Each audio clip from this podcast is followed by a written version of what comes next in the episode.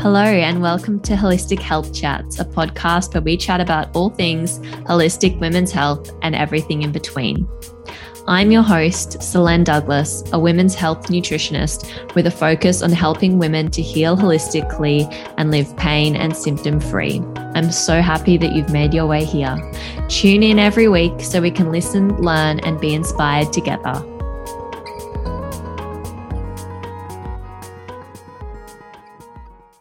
Hello, and welcome to another episode of Holistic Health Chat. So, today's episode will be a little bit different. It's just me, I'm not interviewing anyone. And I am going to be doing a little bit of a hormone series over the next month or so. So, today's topic is why aren't women with PCOS told that they can reverse their insulin resistance? So I posted uh, about this on Instagram recently, and it was probably my most top performing post ever in the history of my business. So, this is obviously a topic that struck a nerve with a lot of you. So, I want to expand on it and talk about it further. Um, now, if you don't have PCOS or you've never been diagnosed with it or you don't think this applies to you, I still obviously encourage you to listen because PCOS is incredibly common. No doubt there is a lady in your life that has PCOS and something you hear in here might be helpful for her. So if you do have a friend with PCOS, I would also love if you could share this episode with her. It will no doubt be of value. So the title, as I said, was post uh, titled "Why Aren't Women with PCOS Told That They Can Reverse Their Insulin Resistance?" So this is one of the biggest issues that I see in clinic, which we'll get into. But just to start out with, I just want to give a bit of a definition around um, PCOS. So PCOS um, is an abbreviation or an acronym rather for polycystic ovarian syndrome, and it is caused by a combination of genetic and environmental factors. So there is a genetic component, but what we know from the science around genetics is this really cliche saying explains it really well. It says genetics loads the gun, but the environment pulls the trigger. And it's cliche, but it's really true. And so, what that means is yes, we can have a genetic predisposition to PCOS, but it's really the environment in which we live, AKA the container of our life, that will cause the expression of those PCOS genetics or genes. So, hopefully, that makes sense. Now, in the case of insulin resistant PCOS, and I am specifying insulin resistant PCOS because there is more than one cause of PCOS, but insulin resistance is the most common. So, insulin resistance in this particular case is that really key environmental factor, which is actually driving the genetic expression of the PCOS symptoms. So, you can't technically reverse PCOS. Like, yes, once you have that diagnosis, you technically have PCOS forever. However, you can reverse insulin resistance and you can actually reverse all of the underlying causes of PCOS, even outside of insulin resistance. So, therefore, you can actually reverse your symptoms of PCOS as well. So, do you still have it? Well, I'll really leave it up to you to connect the dots there. But what we do know is true is that, for example, if you are able to reverse your symptoms of PCOS through addressing those environmental factors, which we'll get into, then, you know, happy days. But if, say, into the future, you recreate that environment, which basically means those new habits that you've created to support your health have slipped and you've reverted back to your old ways, then yes, you can actually end up in a state where you're re expressing those symptoms. So, really, that's what we mean when we say you can't reverse it. You can be symptom free, but you can certainly end up in a position where you're re expressing those symptoms. So, the diagnostic criteria for PCOS, which is called the Rotterdam criteria, um, it's also important to mention here that as a nutritionist, it's never my place to diagnose something like PCOS. That's really out of my scope of practice. Only a doctor or a general practitioner or a GP would be able to do that for you. But the Rotterdam criteria that is most commonly used to diagnose PCOS is one high androgens. This means high testosterone testosterone or high DHEAS.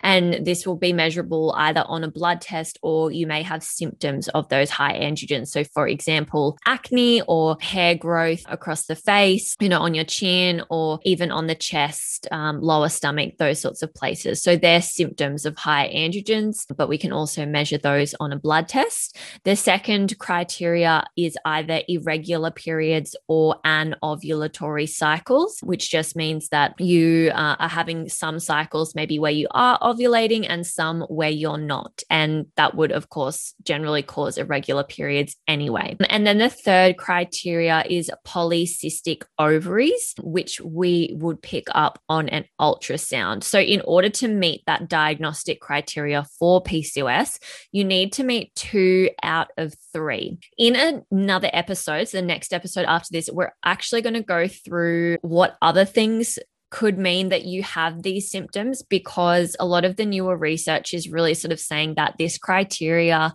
needs to change because there's a lot of lot of other conditions outside of PCOS or a lot of other imbalances in which you could for example have high androgens or have irregular periods and polycystic ovaries on an ultrasound so yeah it becomes i guess a little problematic if we are looking at that criteria and saying the only possible reason is PCOS which is in fact incorrect there are other reasons why you could be expressing some of those criteria. So it's also important to identify those, which we'll go through next episode. The other thing also around the polycystic ovaries on an ultrasound, which we'll go into next episode further, is that these really shouldn't be included in the criteria at all. Anyone, any woman can have polycystic ovaries on an ultrasound. It's really not a characteristic of PCOS. It just means really immature follicles,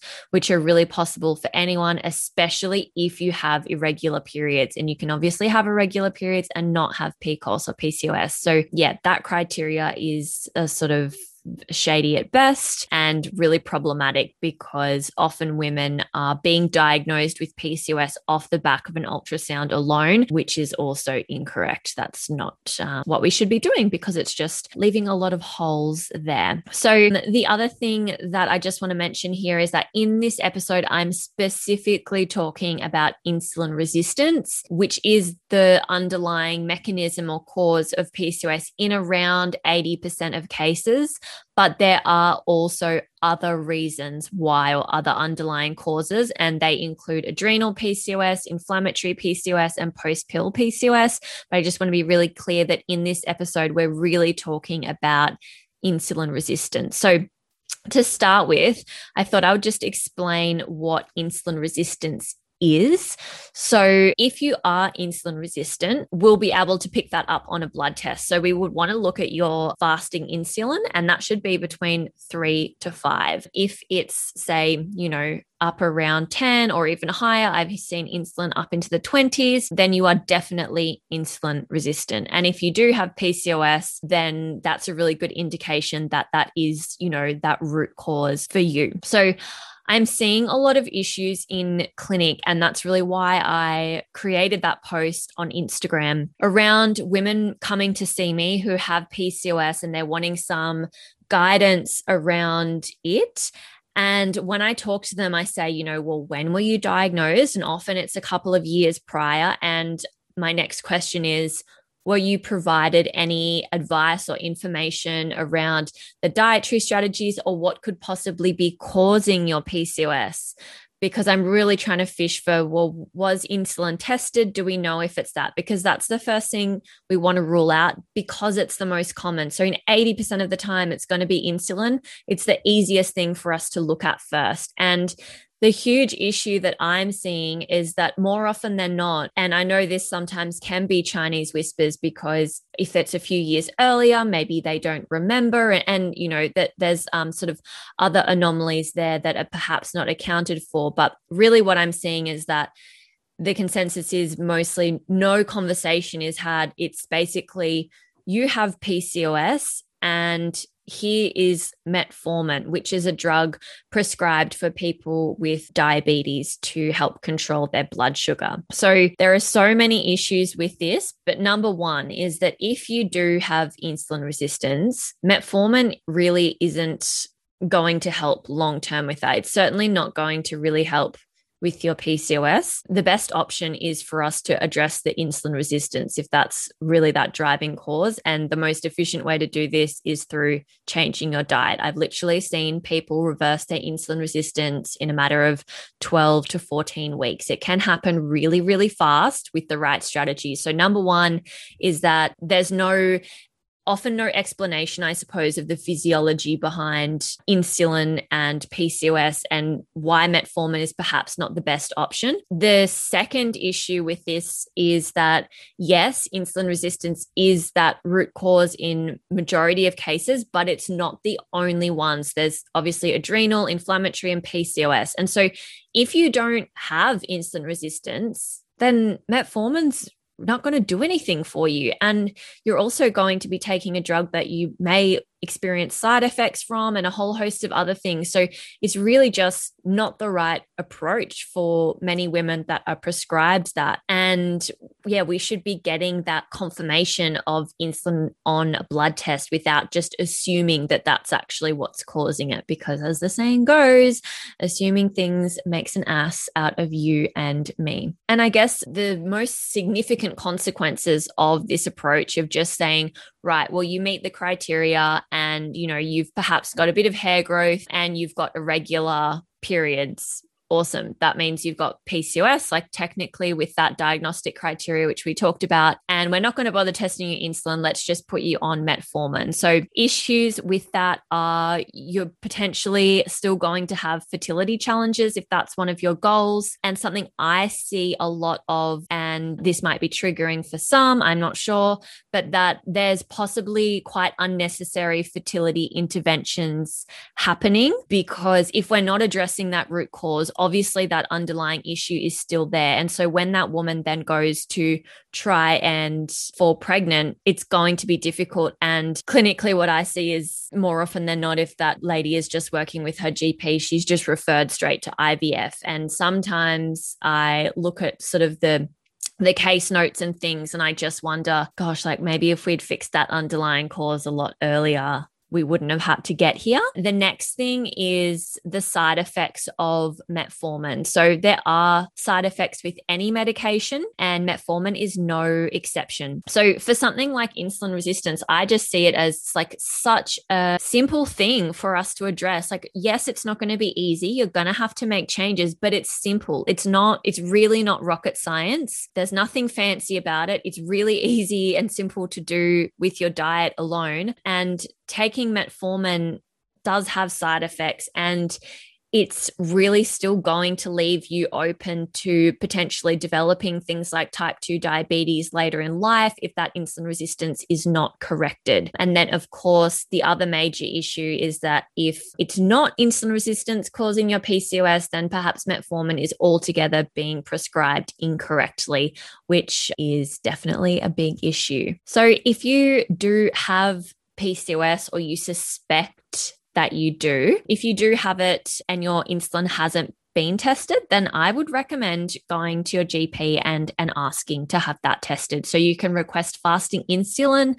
The other marker that you can request is something called HbA1c, and I'm going to pop these in the show notes so you don't need to write them down. But HbA1c is a marker of your glycated hemoglobin. So it is a good reference point for the average of your blood sugar control over the last 3 months because our red blood cells have a lifespan of approximately 3 months. So we do get get that approximation of blood sugar control longer than just sort of that short term period. The thing is, though, that what I see a lot of, and I've seen many, many times, is an HbA1c that does look quite good, and then an insulin that is very high, indicating insulin resistant like no questions asked. So I would if that's the only thing that's been tested, I would again be pushing to have fasting insulin tested. It's not a fancy test, it's something you should be able to request through your GP quite easily. The other tests that you can look at as well high sensitive C reactive proteins, that's a marker of non specific inflammation, homocysteine, and your cholesterol and blood lipids. So, this gives a nice little overall indication of whether there's any inflammation present in the body. And this could also potentially be contributing to those symptoms that you're experiencing. And then some other hormones that can be excellent to get tested alongside those would be your luteinizing hormone, follicle stimulating hormone, prolactin, sex hormone binding globulin, DHEAS and testosterone. So you get your total and free testosterone. And then nutrient wise, we really want to look at your vitamin D levels, your zinc, and your iron studies. So they would be my top tests that I would be asking my GP for. And those will be in the show notes. So that's it for episode one in the hormone series. Next one, we will be looking at is it really PCOS? What else could be causing those symptoms? So if you resonate with some of those symptoms, but you don't have a diagnosis or you're just not convinced that that's what it is, then you will love next episode. Before you go, early in 2022, so early next year, I'm going to be reopening doors to my signature program, the Hormone Repair Protocol, where I will teach you exactly what you need to know to unpack your hormonal imbalances. And I'll also give you the guidance and strategy that you need to heal your hormones so that ultimately you can live pain and symptom free. In the show notes, you'll find a link to join the waitlist. I do keep the numbers capped because it's really important to me as a practitioner to still be able to offer a certain degree of personalization, even though it's not working with me one on one. I really see that as the keys to you getting the best results and that's what I'm all about. That's what I'm here for. If you have any questions about today's episode, feel free to come and find me on Instagram and send me a DM. You can also find links to that in the show notes. But if you're interested in joining the Hormone Repair Protocol next year, jump on the waitlist and you will be first to hear about it. Thank you for listening to this episode of Holistic Health Chats. If you enjoyed this episode, I would be so grateful if you could leave me a rating and review in iTunes, as this allows me to help more women just like you. Holistic Health Chats is not intended to replace medical advice, so please consult with your practitioner before making any changes to your current health. If you are ready to take your health to the next level and would like some personalized support, the next step is booking in for a complimentary health chat. Please head to selenedouglas.com forward slash book for more information.